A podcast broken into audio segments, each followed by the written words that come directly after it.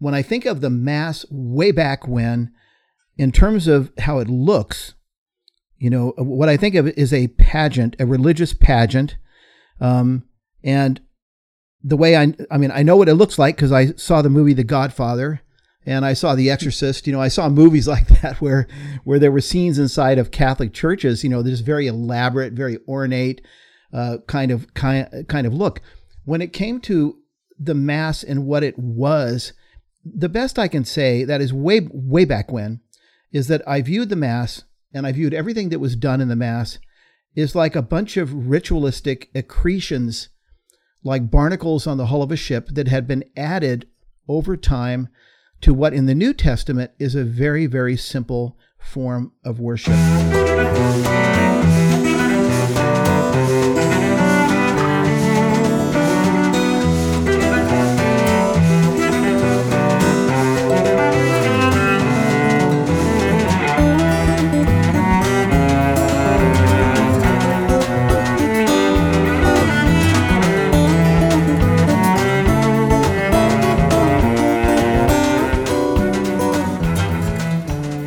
Well, hello and welcome to another thrilling episode of On the Journey with Matt and Ken and Kenny. I'm Matt Swaim, along with my colleagues Kenny Burchard and Ken Hensley.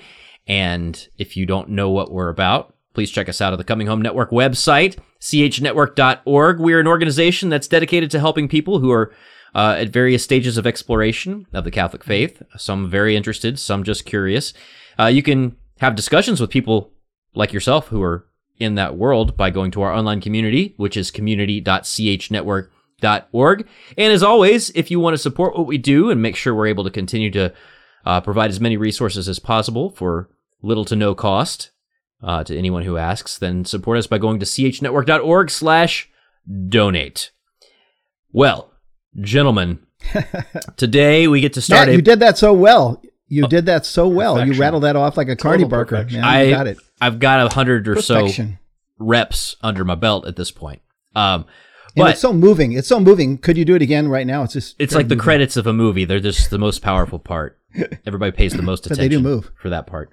Um, so today we get to start a series on the Mass, and I'm going to turn this over to Kenny Burchard to explain what we're going to be doing because I want to make sure that people understand what this is going to be and what it's not going to be as we explain mm-hmm. our experience of Christian worship before and now that we're Catholics, the Mass. Kenny, if you could, let us know what we're doing here. Yeah. Yeah, well, what we're doing is, and for those who may be new to this program, this is, you know, we're on a journey and we're we're, we're talking about our journey from a previous way of looking things. For us, for all of us uh, on the the um, screen right now, from a Protestant evangelical perspective that has transitioned, and now we're all Catholics, and we unpack together how we thought before about something and how we think about it now, and we really wanted to jump into the theme of worship, generally speaking. How did we understand worship as Protestant evangelicals, and how now do we understand worship as Catholics? And of course, there's no way to discuss that uh, without diving deep into this experience that all Catholics have, uh, this source and summit experience of worship that we experience in the Mass.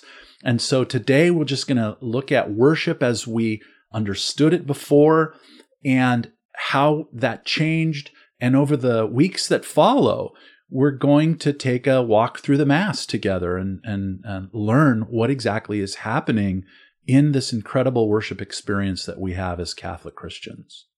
And again, for those of us who uh, bounced around various Protestant places, what we're looking for on a Sunday morning is very different than what a, the Catholic Church is, is trying to do when it gathers right. for worship. So uh, that's really kind of the basic question yeah. at the root of this episode is what's the difference? So uh, I'll ask you all, mm-hmm. uh, what was your experience of the Mass, if any, before you started taking seriously the claims of the Catholic Church? Ken, how about you? I feel like I may have said something like this in the past a few times. Th- this question is really, uh, as we go from subject to subject in, in the various series that we're doing on, for the On the Journey show, Um, I, I, I realize that on some subjects, it becomes really hard for me to remember. Um, the truth is, I've been a Catholic intellectually now for about twenty-seven years, And so, whereas I may have a very clear sense of what I thought about, uh, you know, justification by faith alone or something like that, I don't when it comes to the Mass. In fact, I'm thinking back, and for the life of me, I do not have a memory of ever attending a Catholic Mass um, before I finally went when I was beginning to study the Catholic faith. Um, I must have gone to a wedding or something like that, but I have no memory of it. N- not at all. So when I think of the Mass way back when, in terms of how it looks, you know, what I think of it is a pageant, a religious pageant. Um, and the way I, I mean, I know what it looks like because I saw the movie The Godfather and I saw The Exorcist. You know, I saw movies like that where where there were scenes inside of Catholic churches, you know, this very elaborate, very ornate uh, kind of kind, kind of look. When it came to the Mass and what it was, the best I can say, that is way, way back when, is that I viewed the Mass and I viewed everything that was done in the Mass is like a bunch of ritualistic accretions, like barnacles on the hull of a ship that had been added over time to what in the New Testament is a very, very simple form of worship. In fact, uh, Acts two forty-two probably sums it up, where we read about the early Christians, and they devoted themselves to the apostles' teaching and fellowship, to the breaking of bread and the prayers. And when I read that, I thought, this is just like the very simple service that we have in our Baptist church. Well, We'll we'll get into what Acts two forty-two is really saying there at some point, but in the meantime, yes, uh, we will. Kenneth of the House of Burchard, what was your experience there? Uh, how do I follow Ken the Elder? Um, well, I would say I'll tell you how to follow. The Bible says, "Fall down before the hoary head." So that's how you do it. I'll, I'll do. I that. have a hoary, hoary, I... hoary head. If this, if this ain't a hoary head, then they one doesn't exist. Mine doesn't. I'm, I'm working on it. But I, you know, I think I'm like you, Ken, in the sense that I had very little experience with the Mass before I became Catholic. I did have some, maybe more than you, but not too much. My earliest memory of the Mass is going to my cousin Lori's wedding when I think I was fifteen or sixteen years old. And she was a Catholic. She married a Catholic man, is still a faithful Catholic even to this day. And I didn't really understand it. We I didn't grow up in a religious home. And so when I started talking to people about the Mass, it happened to be ex-Catholics that I was pastoring who would say, oh, gosh, it's so much better going to church here, Ken, uh, Pastor Kenny, at our church than it was at that old dead Catholic church I grew up going to. And so I, I sort of learned the bias against the Mass from Uh, getting it from mm. the people I was pastoring. So if I went to Mass, which is maybe ten times in the whole time that I was a non-Catholic, I would go mm. kind of trying to confirm the bias that was given to me. So if, if they said, well, it's just a dead ritual, well, I'd walk in going, well, I'm here at this dead ritual now. I wonder what kind of dead ritual we're going to go through. And as I would look at the Mass, comparing it to what we were doing, I just saw it as an ancient and therefore irrelevant form of worship. This, my evangelical mind kind of thought, well, what's contemporaneous to me mm-hmm. is more valuable than these ancient, outdated things. Uh, I like Ken, I looked at it as, as religious pageantry. That's a really good word. Mm. Now, because as I would later discover, my own understanding of worship was so historically disconnected from ancient Hebraic uh, understandings of worship, which, by the way, deeply inform early Christian worship. Since I just wasn't rooted in history, I didn't see the validity mm-hmm. of the Catholic Mass. I didn't. I didn't really think it was something um, to, you know, to be looked at or or, or considered. I just mm-hmm. looked at it as kind of Uh, a mixed bag of hocus pocus, you know, surrounded by Christian imagery, but really just a litany of of, of mystical incantations, gesticulations, mm-hmm. devoid of any real connection with God. And um, that's that's really, guys, how I felt about it until I began investigating it later um, as I began considering becoming Catholic.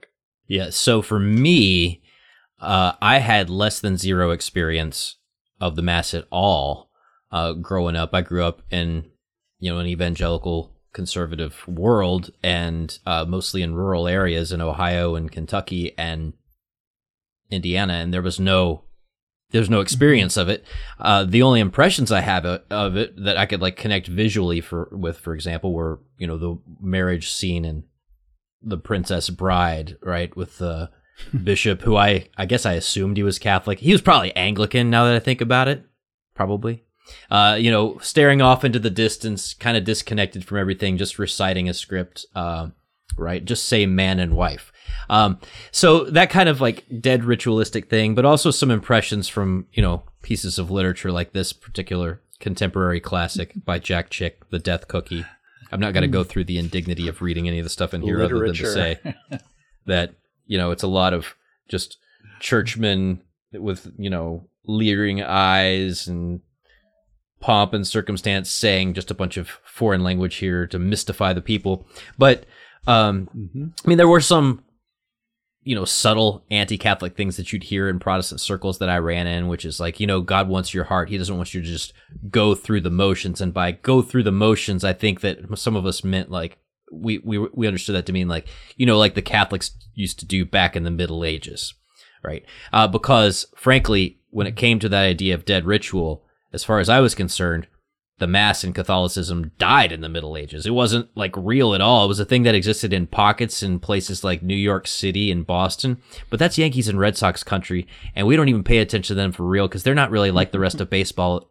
So their Christianity is not like the rest of Christianity either. So it's just this completely disconnected concept, but with no real experience of, of the Mass. Never went to my, I went to my first Mass when I was probably twenty-three years old. And it was after I was already heading in that direction. And I had, trust me, it was just, it was not what I expected. Let's just say that. Hmm. So we'll start then yeah. uh, by going through and talking about what changed our hearts on this question. So let's start with you, Kenny. yeah, I, and those those who've heard my story before will know that a major change happened for me in two thousand eighteen.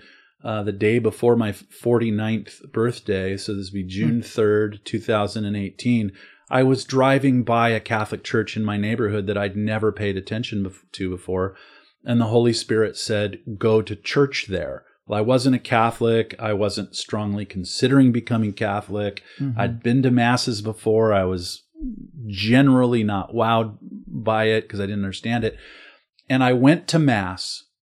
And over the weeks that followed, I began to dive deeply into what this event was. And as I connected more uh, with the post-apostolic church through some of the things we're going to read in these episodes, I discovered that my own worship experience as a Protestant evangelical Christian was actually the historical outlier.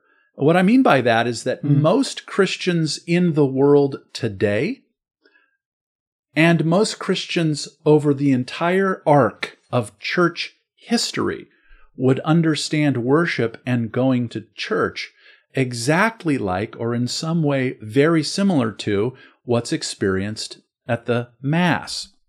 And I, so I discovered that, man, mm. my worship experience as a Protestant evangelical, If you want, if you want to say it this way, Kenny, yours was the strange one by comparison with history.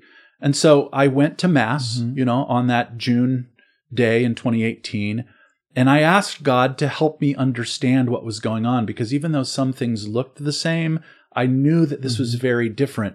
For me, one of the most helpful tools Uh, in my process was reading a book by Scott Hahn entitled The Lamb's Supper, in which he walks through the Mass, uh, the Mass in one hand, the Book of Revelation in the other, and journeys forward through the event with those two things talking to each other. And that really helped me. We can't unpack it all here, but that's when my heart started to change and I realized there's something going on here I'd never seen before. How about you, Kenny? Ken. Brother, well, I'm getting my that, Kens um, mixed up. Ken, Ken Hensley. Hensley, what'd you think? Kenneth, Kenneth. This theme of early church history is just going to come up again and again. Excuse me. My openness to Catholicism in general, as I've, I've told a million times, began when I learned that an old friend who I respected very much had become Catholic. That's how it started. Someone became Catholic who I knew to be smart, someone I respected. And this forced me really for the first time in my life to at least open my mind to listen carefully to the case that could be made for the Catholic Church. Um, because before this, you guys, I had never read a book written by a good Catholic biblical theologian or apologist or theologian or historian. The only books I'd ever read about Catholicism were books written by those who believed the Catholic Church to be the whore of Babylon. You know, you're, you're, I never read Jack Chick, but but I had a book called The Two Babylons by someone named Hislop. I had read uh, Lorraine Bettner's famous book, Catholicism. The uh, I read The Puritans a lot. And so the only books I'd ever read on Catholicism were books against Catholicism. And so while I said a moment ago that I, I don't remember what I thought about the Mass, Um, you know, in in general, I knew, though, that it was just nuts, that the Mass was crazy, that it was a distortion of what's in the Bible and all that. So when it came to the Mass, okay, what began to open me to the Catholic view? When it came to the Mass, um, as with a num- number of other Catholic teachings, it began by reading the early church. When I was challenged to read the early church fathers, and I began to read deeply in the post-apostolic writings of the well, beginning really in the late first century, but the second century and the third century and the fourth century. And I was forced to face this simple reality. The way the church worshiped in the second century, the third century, the fourth century, the fifth century, the sixth century, and I mean East and West, the Oriental churches, all of Christendom really, the way they worshiped did not look like the way that we worshiped in my Baptist church. It looked a whole lot more like a Catholic Mass. Now, I'm sure we're going to go into detail on all this, so I'll just drop it right there, you know, um, in the episodes ahead. But that's the thing. And so I really resonate, Kenny, with what you said about uh, the early church. This is a common theme. I suppose it was with you too, Matt. Yeah, it it it was. And, you know, rather than cover the ground that you two just covered, I'll, I'll just mention what sort of softened mm-hmm. my heart to be open to even explore that question in the first place. And I think a lot of it had to do mm-hmm. with working in Christian bookstores and going to Bible college and playing in bands and hearing things like, you know, being told we weren't a Christian enough band because we weren't playing worship music as part of our concerts, and thinking, well, I don't know that that's what worship is. And is worship a John Wesley hymn, or is it, you know, Sonic Flood and Delirio five question mark and Hillsongs, right? Like, what is worship? Like, what even is it? Like, what are we trying to do here? Mm-hmm. Um, what is the purpose of going to church on Sunday? Is it to hear a talk? Is it to learn something that I didn't learn? Is it, did I not worship if I didn't feel anything? There were a lot of these questions that were swirling in my evangelical world that I didn't feel like there were good answers mm-hmm. for anywhere I looked. So I can just say I, I ended up looking the same place as you all looked, but that's what was driving the question for me. Any comments beyond that before we move on? Hmm. All right. Good deal. All right. So we got a Pentecostal in the room. We got a Baptist in the room. I was a Wesleyan. We'll start with Kenny. As a Pentecostal, and this kind of goes back to the question I was just, you know, referring to, is what did you believe mm-hmm. worship was? And based on that, how did you set up a Sunday morning? Yeah, it's a, it's a really good question. I would say that our worship gatherings, we just thought of getting together as the people of God to sing and study scripture as worship. So so if you look for a definition of, of worship in an implicit mm-hmm. theological, practical way, what did what we were doing imply about what we believed regarding worship? These people believe that singing and studying the Bible is what worship is. And so for me, when I became a pastor, I just, I, I reproduced what, what I learned. I repeated and reproduced what was handed on to me by the pastors that were pastors when I was just a member of a congregation. I just thought, well, I'm the new guy here. I, I, I this is apparently how you do church. I'll just do it this way. And so, you know, four, four songs, announcements, maybe sometimes special music, maybe commu- we would have Communion Sunday once a month because we didn't want it to fall into a dead ritual like all the Catholics who were now part of our congregation, maybe baptism every three months. And then most of the time, uh, the central and focal point of our gatherings, even as Pentecostals, were preaching and teaching, long, protracted sermons, either topical mm-hmm. or, in my case, when I was the senior pastor, verse-by-verse teachings through whole books of the Bible, where I would take forty-five minutes to an hour to preach and teach. You could say they devoted themselves to songs and sermons, or they devoted themselves to singing and preaching. Now, lots of stuff fits down underneath those two ideas of worship in mm-hmm. our context. But, and I think that that's pretty much what evangelical Protestant worship looks like a- across the board, especially in the more mm-hmm. contemporary slash non-liturgical churches. You've kind of asked two questions here, Matt, when, when you asked, you know, what what did we conceive of as worship?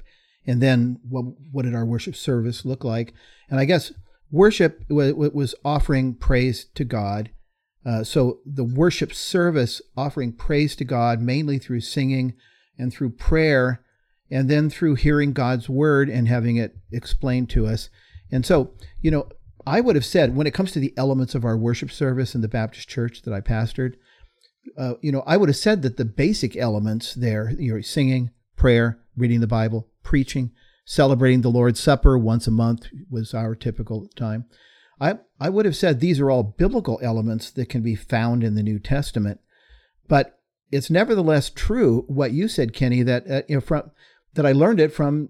It, w- it was the way it was done, and so when I moved in and became exactly. a pastor, I picked up, I picked up and just caught it. Yeah, in fact, from the time I began attending church, period, the basic pattern was always very similar: an opening hymn, an opening prayer, a few more songs, a long sermon, an invitation, a closing hymn, the Lord's Supper once a month or so, baptisms when they were called for.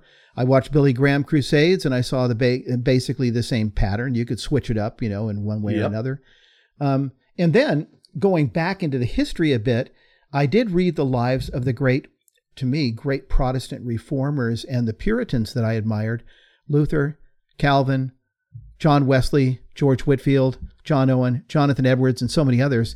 And it, it was about the same with them, too. When you read about their worship service, it's about the same. You've got some songs or a song, a hymn, you've got prayer. And then you have central to everything, you know, is that you've got your pulpit central and right. reading the passage right. and preaching a long sermon. Now, I started out doing forty-five minutes when I first began preaching, but then I began to have more mercy on the people that I saw sitting in front of me. And I and I brought it down to, I attempted to preach thirty minutes every Sunday for the years, uh, you know, six or seven, eight years before I resigned my ministry to become Catholic. But but what I had never done during this entire time, though, what I had never done was ask myself the question, the question, what does a worship service look like in the post-apostolic period? Again, in the second century, the third, and the fourth. I didn't ask that. Well, and we also didn't ask how that might help us understand references to worship that were in the New Testament itself, right? Uh, because there are references in the New Testament. You know, you mentioned all mm-hmm. those people and how the they seem to understand worship, and you mentioned Wesley in the mix of that. You know, I had the same kind of experiences with you all. I mean, our services were a couple songs a sermon, a couple more songs, call to action, right? Uh, but I remember a couple times in uh, late high school and early college where I was at places where we did John Wesley's communion service, and I thought, what is this? This isn't like anything else we're doing. Mm-hmm. Like, where is he getting this from? Like, this thing that John Wesley invented from scratch out of his head and out of his heart is just incredible.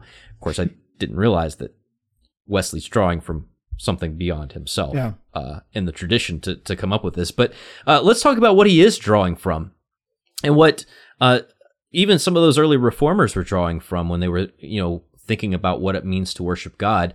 Uh, how is the Mass, um, which a lot of these reformers went to for early parts of their lives, different from mm-hmm. what you all were leading as Protestant pastors, uh, and what is kind of like the, mm-hmm.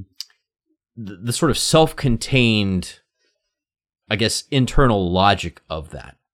Well, Matt, I, I like the language of internal logic. There there is an internal logic to the Mass, a sense in which the Mass makes sense of things. It makes sense itself as you mm-hmm. move through it.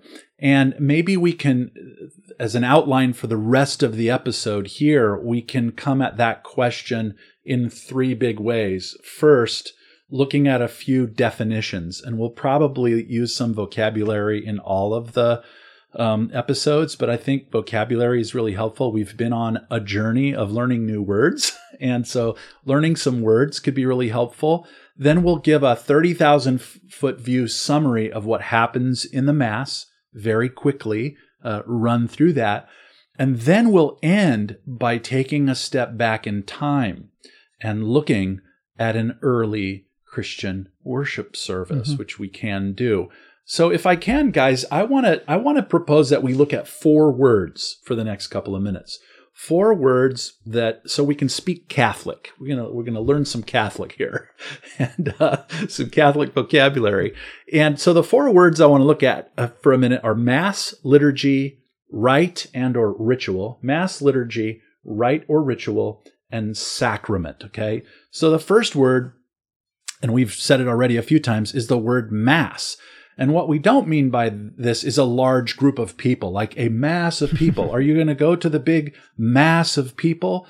That's not what's meant by the word mass, large crowd. No, the word mass comes from a Latin word, actually, the word missa, which is transliterated into English, mission, or to be sent.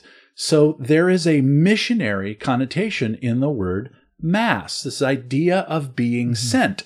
So in a lot of Masses, the deacon will end, or the priest will end, by saying in Latin, ite missa est, which, or est, which literally means go, it is sent, or it is sent. And so it became the Mass in around the sixth century because of that, the way that it ended.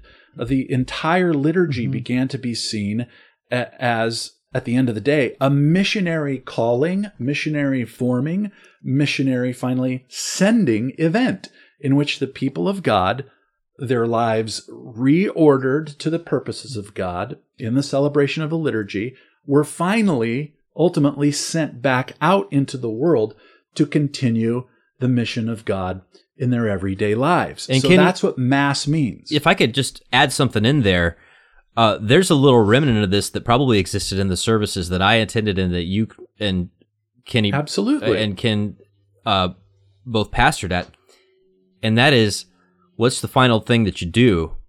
It's the benediction. What's the thing after that? Absolutely, dismissal. Right? That's there even built into Protestant services. Go to your mission. Yeah. Mm-hmm. Yeah, one of the churches where I was an associate, associate pastor, we had a sign in the parking lot uh, that faced the traffic leaving the parking lot that said, you are now entering your mission field. As you leave the parking yeah. lot, you are now entering your mission field. Yeah. Well, that's what Mass means. Mass means the people oh. of God are formed as missionaries and sent into the world. Okay, the second word, liturgy. The Mass happens as a liturgy. Um, this this word liturgy comes from two words thrown together, leit ergas. Now, you, if you're an English speaker, you've heard the word laity. Well, that word is in there. Laity is the first part of the word liturgy, and then the second part is ergas. You heard the word ergonomics, ergonomics, how something works. And so liturgy literally is the work of the people of God, or the people's work that they gather to do together. This would be set in contrast then with private devotion. So inside of the word liturgy is the idea that God's people have a duty to perform something. The duty is to God, to each other, and to the world. Their duty is to offer God right praise, to be shaped as God's people by God, and then their duty is to go out like that into the world. And so among the whole gathered people of God who approach God the way that God desires and interact with him as his people. This is the idea of liturgy. So in that sense, you know, as, as Bishop Robert, Robert Barron says it, the Mass is a great call and response between Christ the head and his mystical body, the church. And also I want to say this, because it's liturgy, latergos, the people of God doing their work, it is also not solely the domain of the ordained priests, in which people generally just sit silent and watch Father up in front do his thing with Jesus, mm-hmm. but rather the whole priestly people of God gather together with those who are ordained to the ministerial priesthood, and together mm-hmm. in prayer, each does their part in worship to God and in service mm-hmm. to the world. That's what liturgy means. Now, so the Mass, then, building these words together, the Mass is a liturgy. The sending event is the work of the people. The third word then connects to this, mm-hmm. which is done through ritual or through a rite. Now, of all the words we're looking at today, guys, ritual mm-hmm. was the dirty word in our language as Pentecostals and Charismatics. I mean, if you said something was a ritual, you were essentially telegraphing that you're talking about some dead religious thing. But that is actually yeah. not what a ritual is, properly speaking.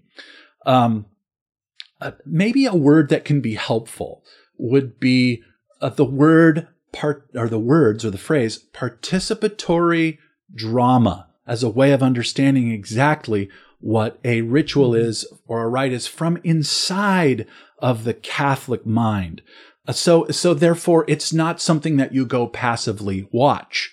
Um, you don't go sit in the back row and watch a Catholic liturgy or ritual. You can't, because the whole thing is structured uh, in a participatory way. And so the rite or the rites or the rituals are dramatic participations mm-hmm. in joining and also telling a story in which God is acting. Think of it like as a drama. God is acting and the people are acting together, telling a story together. Now, the foundation of this, right, guys, is the Passover. The Passover in the Old Testament is a ritual meal, a dramatic retelling of the story mm-hmm. of Israel's deliverance from bondage to Egypt. They would retell this story over and over, and it had to be a certain way. It had to be done a certain way because it was a certain story that was being told.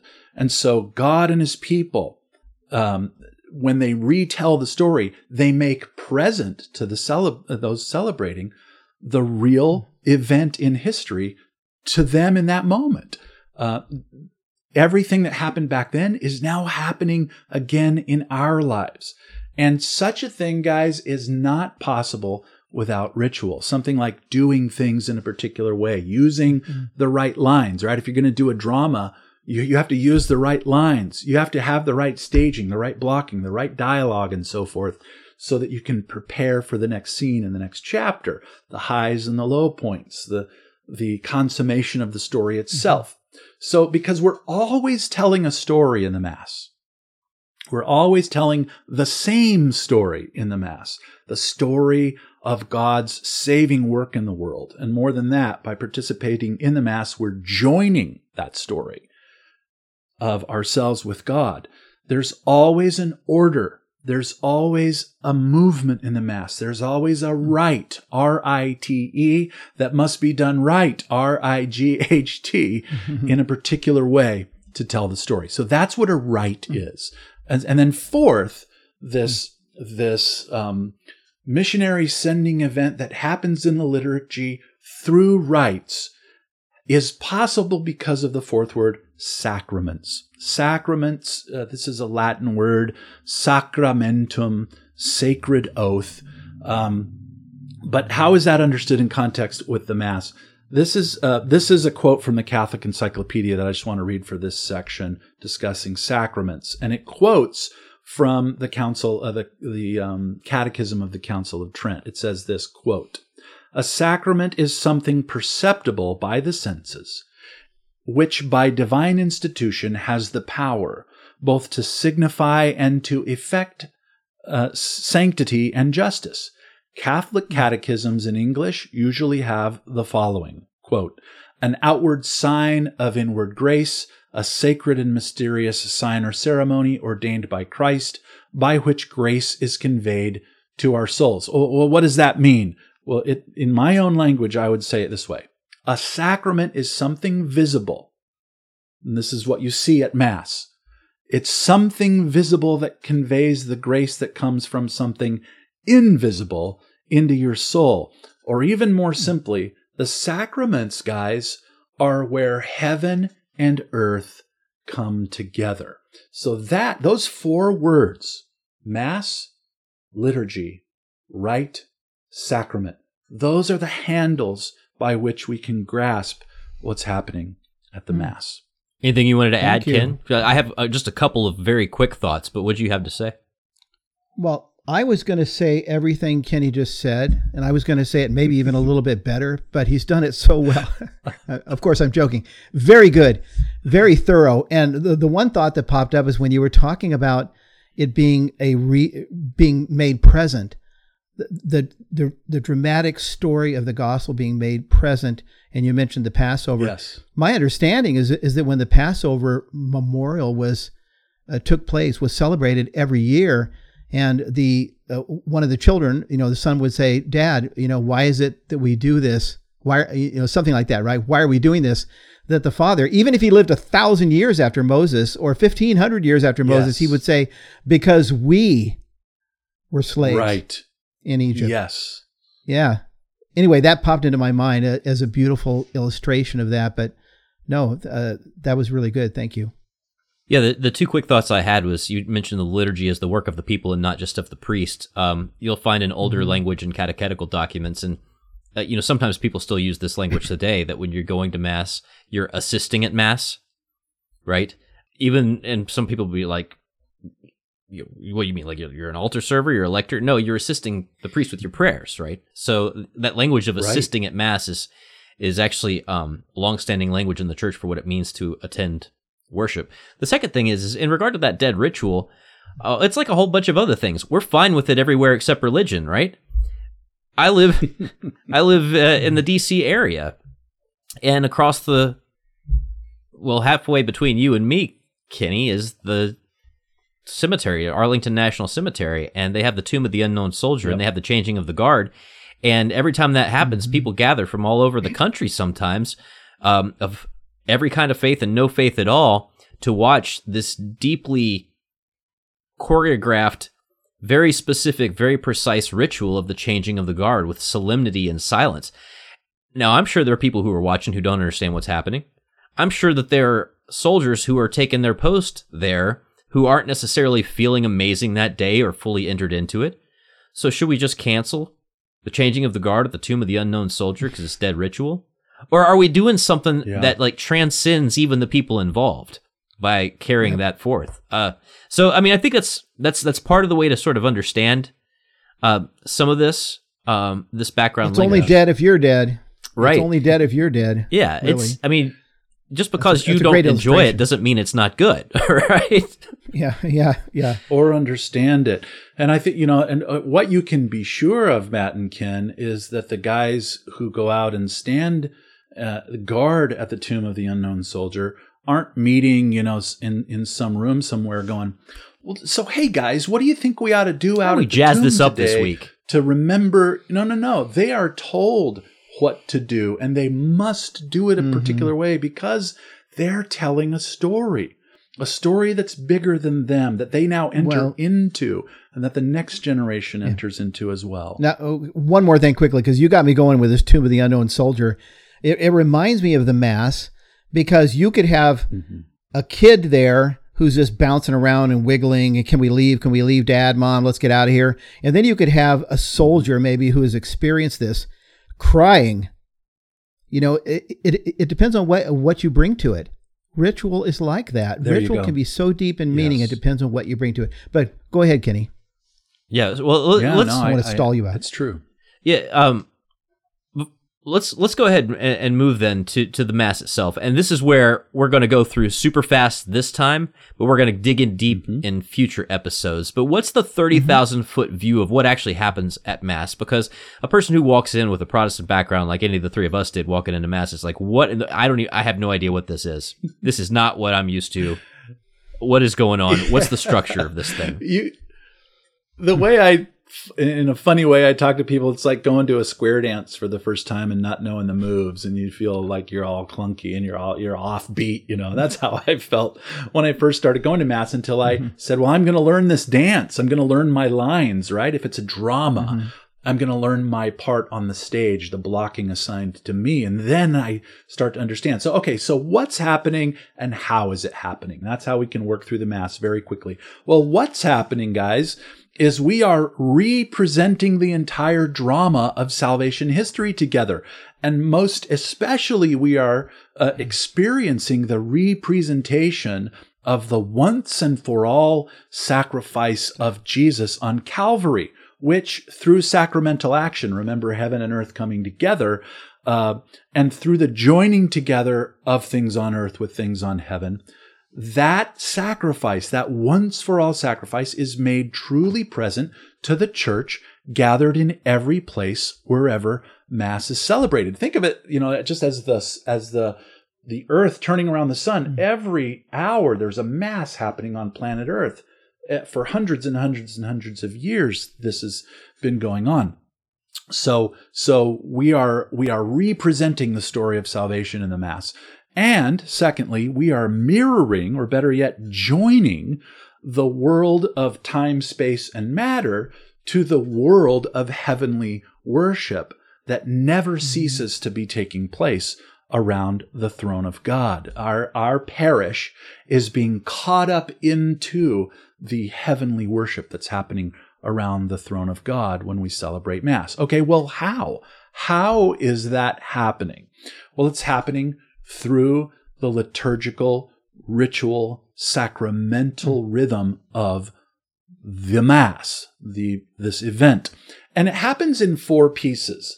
Uh, you could think of the four pieces like this: a little piece and a big piece, a big piece and a little piece. This is uh, the two big pieces in the middle are the main body of the Mass. And then there's two bookends on the side. And so you have the little piece, introductory rites, then the liturgy of the word, then another big piece, the liturgy of the Eucharist, and then another little piece, the concluding rites. And these are all part of the Mass, beginning with the introductory rites. Gathering itself is part of the introductory rite. We all come together. And then there's a procession once we're all gathered, a procession that ends at the front of the church. And then there is a Trinitarian invocation in the name of the Father and the Son and the Holy Spirit. We're now in the Trinity when Mass begins. Um, and then there is this, as soon as that happens, when we're in the name of the Father, the Son, and the Holy Spirit, there's a corporate penitential prayer. We have sinned. Then after forgiveness is pronounced and sought from God, we sing a song, the glory, glory to God in the highest, who's forgiven us of our sins. And finally, we are collected together into the people of God through a prayer called, guess what? A collect or a collect prayer. We're gathered into that prayer, which we'll unpack together. Well, as soon as all that happens, we sit down and we then spend a good long time in what's called the liturgy of the word. These are readings of scripture from the Old Testament. Because remember, we're telling a story. What's the story? Story of salvation history.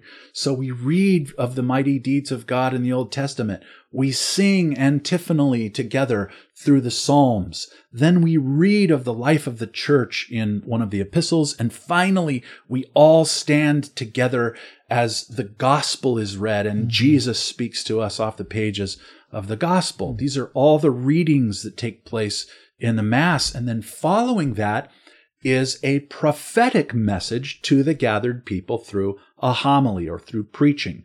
Hey, church, here's what God is saying to us through this word we just read. And then finally, we all stand up and we say, I believe, we say the creed. I believe, and we say the, mm. um, the the Nicene Creed. In other words, we associate ourselves to the story. We say, I buy into this. I believe it. And finally, we pray together as the gathered people of God. Now, at this point, once we get here, the Mass is halfway over. We've, we're halfway through the representation of the story of God's saving action in mm. history. You just mm. pause right there. Yeah, I would just say that this is important to understand that that's what's happening, because the first time I went to one of these and somebody gets up for the preaching and I'm settled in, okay, let's see what this guy's got to say for the next half hour, forty-five minutes. And he goes about eight. And I'm like, these church services are only a half hour long. And then I realized, oh, we're only halfway done, right? Because in my world, it was only yeah. the liturgy of the word. Yeah. Right. Okay. Uh, so. Well, think of. Mm, go ahead, Ken. Go ahead. Yeah. No, you go ahead. You're you're commenting on what Matt has said, so go ahead. Well, yeah, I was thinking of what you just said about how the pulpit is central in our Protestant evangelical um, worship mm-hmm. sensitivities, and yet it's not. Preaching is not the central idea, uh, the central idea of the Mass. Uh, it's it's a major part of it, but what's at the center of our worship space mm-hmm. is a table, a table. Which we'll get to in a minute. So yeah, I'm, I'm with you, okay. Matt. I was looking for more preaching too. I just want to say a couple of things that um, I love all these elements, but, but I'm I'm remembering how how they struck me early on when they were new to me, when they were fresh. Mm-hmm. And mm-hmm. you know, ritual can be, again, back to the Tomb of the Unknown Soldier. Ritual can be dead if your heart is not there, and ritual can be filled with life if your heart is there. And I think about how meaningful it was to me at the beginning, and I still feel it, the gathering, to come together and to have the holy water there, to touch the holy water first of all, yes. and cross myself in the name of the Father, Son, and the Holy Spirit, recalling my baptism where I died with Christ and was re- was raised to newness of life. And then how meaningful it is to me, the procession where Jesus leads the way, uh, you know, yes. uh, Christ Amen. On the cross, a big crucifix, leading the way. And I still look up at that crucifix coming by every time, and I, I bow my head a little bit and I cross myself. So, I mean, these Amen. these are these are powerfully moving symbols if you take the time to think about it. And they the the priest and the others per, process up to the front. And then j- just one more thing, I think. I mean, th- there are so many. Oh, wow. No, two more things. Then the, the penitential prayer. The, the penitential prayer to begin together by everybody saying, I confess to Almighty God that I've sinned, blah, blah, blah. And I ask, I, I ask Mary, ever virgin, I ask all the saints and angels in heaven, I ask you, my brothers and sisters, I ask the entire world to pray for me to the Lord our God. And then just one more, being shocked, because I always thought Catholics don't care about the Bible, they don't have the Bible, you know, blah, blah, blah, you know, the Bible's not prominent. And then to realize that more of the Bible is read in a Catholic Mass than I oh, ever yes. read. Because I, oh, I was li- like like you, Kenny, I was always preaching expositorily. So if I was preaching through Galatians, right. I would read the little passage I was going to preach on, and then I would spend my time on that. But a reading from the Old Testament, a reading from the Psalms that we sing together or hear sung, yes. a reading from the epistles, a reading from the gospel, the Bible is central. And even if the homily is only sure eight is. minutes long. Yeah, and it's and and I think it's because the pastor's sermon was so central to our sense of what worship is that this is a little disorienting. But once we can reorient ourselves to the bigger idea that we together as the people of God gathered are with God acting in our midst, are retelling a big story. Well, then mm-hmm. what a what a priest or, or pastor says in the middle of it is just one part of the big story. Um, mm-hmm. And and and so mm-hmm. we don't have to make so much of preaching. And by the way, it's impossible to go to a Catholic Mass and just sit there. Like, it would be the weirdest thing in the world to not participate. Why? Because this is a gathered, dramatic retelling of a story in which we are all invited to participate. You're right, Ken. So much of uh, Scripture is is used in the Mass, and and uh, we're we're going to unpack how that works in in a couple more episodes. But the second part of the Mass, right? So we we've all said the creed and we've done the prayers, and then we sit down. And a transition happens in the second part of the Mass. It's the liturgy of the Eucharist, which usually begins by receiving offerings, receiving offerings, both the offerings of alms and finances, and also the offerings that will be brought to the altar to be used for communion.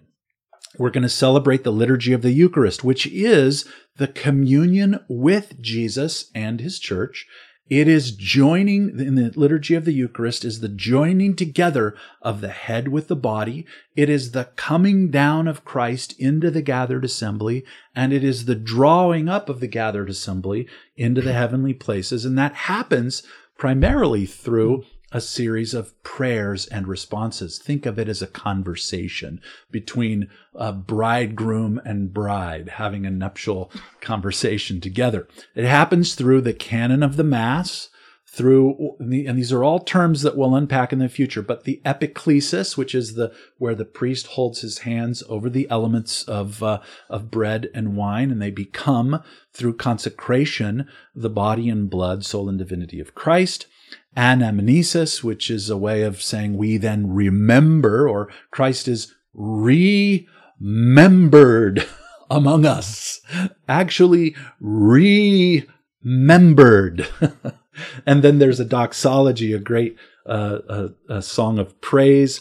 The communion rite itself is celebrated. And then something really interesting happens in the Catholic Mass called the rite of peace.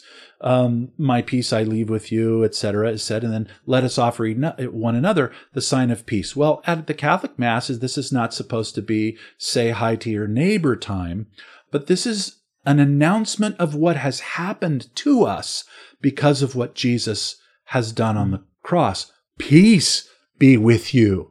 Peace with God and with one another be with you. And we say, and with your spirit.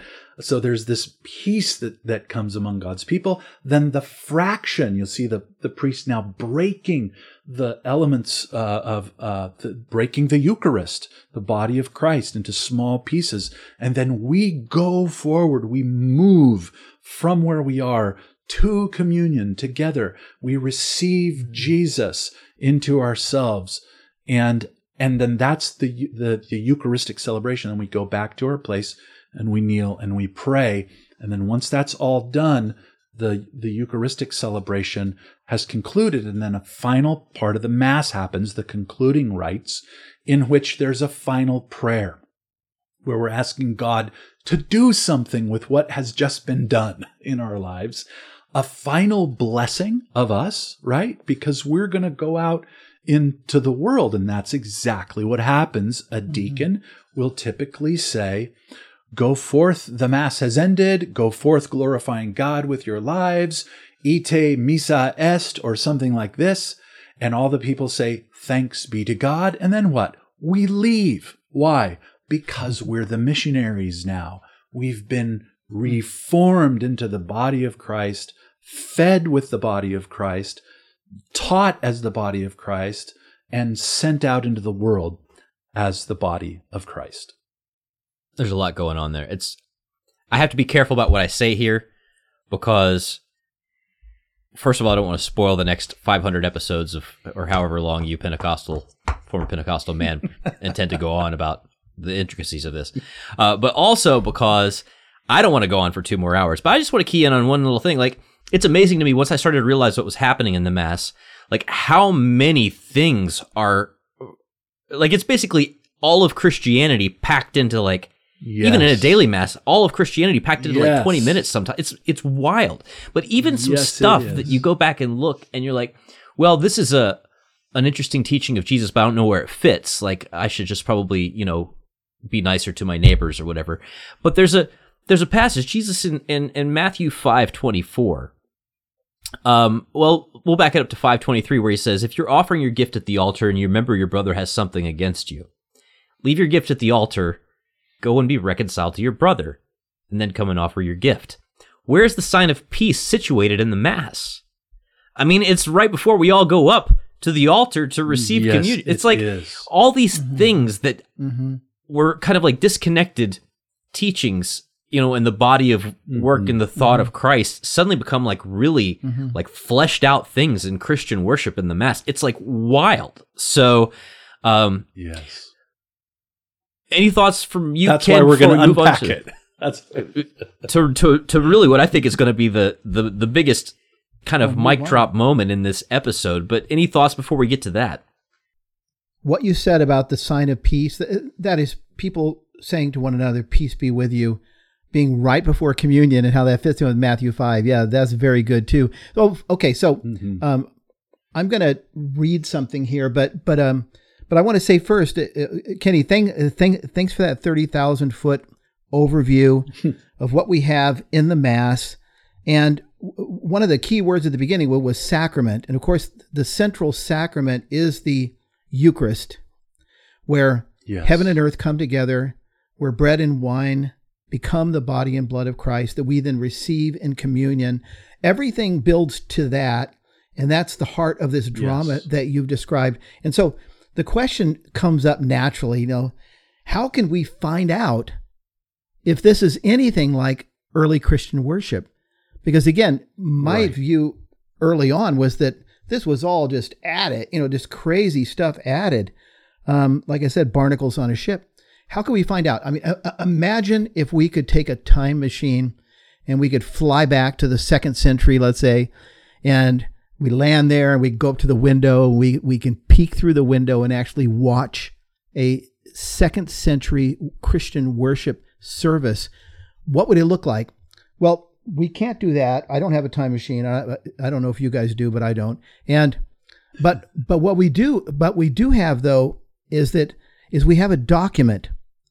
We have a document. In fact, we have a number of documents, but we have a document that could serve as a kind of video recording, if you will, a literary video recording of an early church service from the year one fifty A D, which is very early. I mean, it's early enough that the person writing this lived during the time, was born and was a young man, at least during the time when the disciples of the original apostles apostles would have been alive. So one fifty A D, and we do have a document like that. And so I want to just read it. This is from the First Apology of Saint Justin Martyr, who lived one hundred to one sixty-five A D. And in this book that he wrote called The First Apology, what we have is a fairly detailed description, in fact, several descriptions of exactly how the earliest Christians were worshiping together. And we're going to be coming back to all of this in the episodes ahead, but I just want to kind of just drop this in. Um, it's rather long, but I ask you to please just listen and take it in yes. and, and just see if this does not fit basically the story that you've been telling, Kenny, uh, here today. Um, this is from chapters sixty-five, sixty-six, and sixty-seven, and I'm basically just reading them straight through. He sort of repeats himself a couple of times, but that's fine. I want you to hear the whole thing. Okay, here's Justin Martyr, and he's he's called the Martyr because he was martyred, one of the first Christian martyrs and the first great Catholic apologist, Christian apologist. Reading from this First Apology, from chapter sixty-five.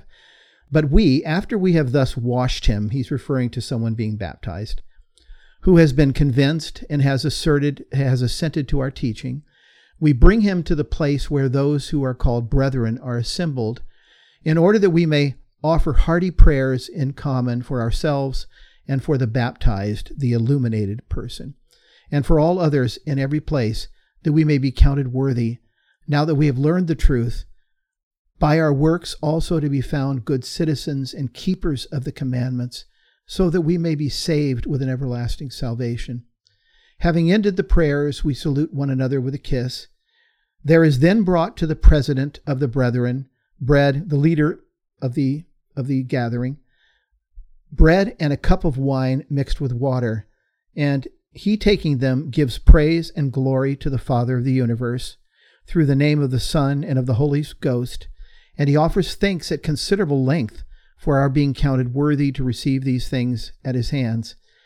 And when he has concluded the prayers and thanksgivings, all the people present express their assent by saying, Amen.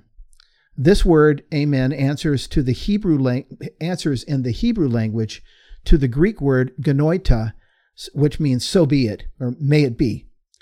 And when the president has given thanks and all the people have expressed their assent, those who are called by us deacons give to each of those present to partake of the bread and wine mixed with water, over which the thanksgiving has been pronounced.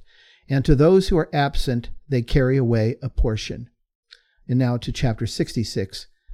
And this food is called among us Eucharistia, the Eucharist, of which no one is allowed to partake but the man who believes that the things which we teach are true, and who has been washed with the washing that is for the remission of sins and unto regeneration, and who is so living as Christ has enjoined. For not as common bread and common drink do we receive these, but in like manner as Jesus Christ our Savior, having been made flesh by the word of God, had both flesh and blood for our salvation, so likewise have we been taught that the food which is blessed by the prayers of his word, and from which our blood and flesh by transmutation is nourished, is the flesh and blood of that Jesus who was made flesh. For the apostles in the memoirs composed by them, which are called Gospels, have thus delivered unto us what was enjoined upon them, that Jesus took bread, and when he had given thanks, said, This do ye in remembrance of me, this is my body. And that after the same manner, having taken the cup and given thanks, he said, This is my blood, and gave it to them alone, which the wicked devils have imitated in the mysteries of Mithras, commanding the same thing to be done. For that bread and a cup of water are placed with certain incantations in the mystic rites of one who is being initiated. You either know this or you can learn it. Then finally, one more reading from chapter sixty-seven.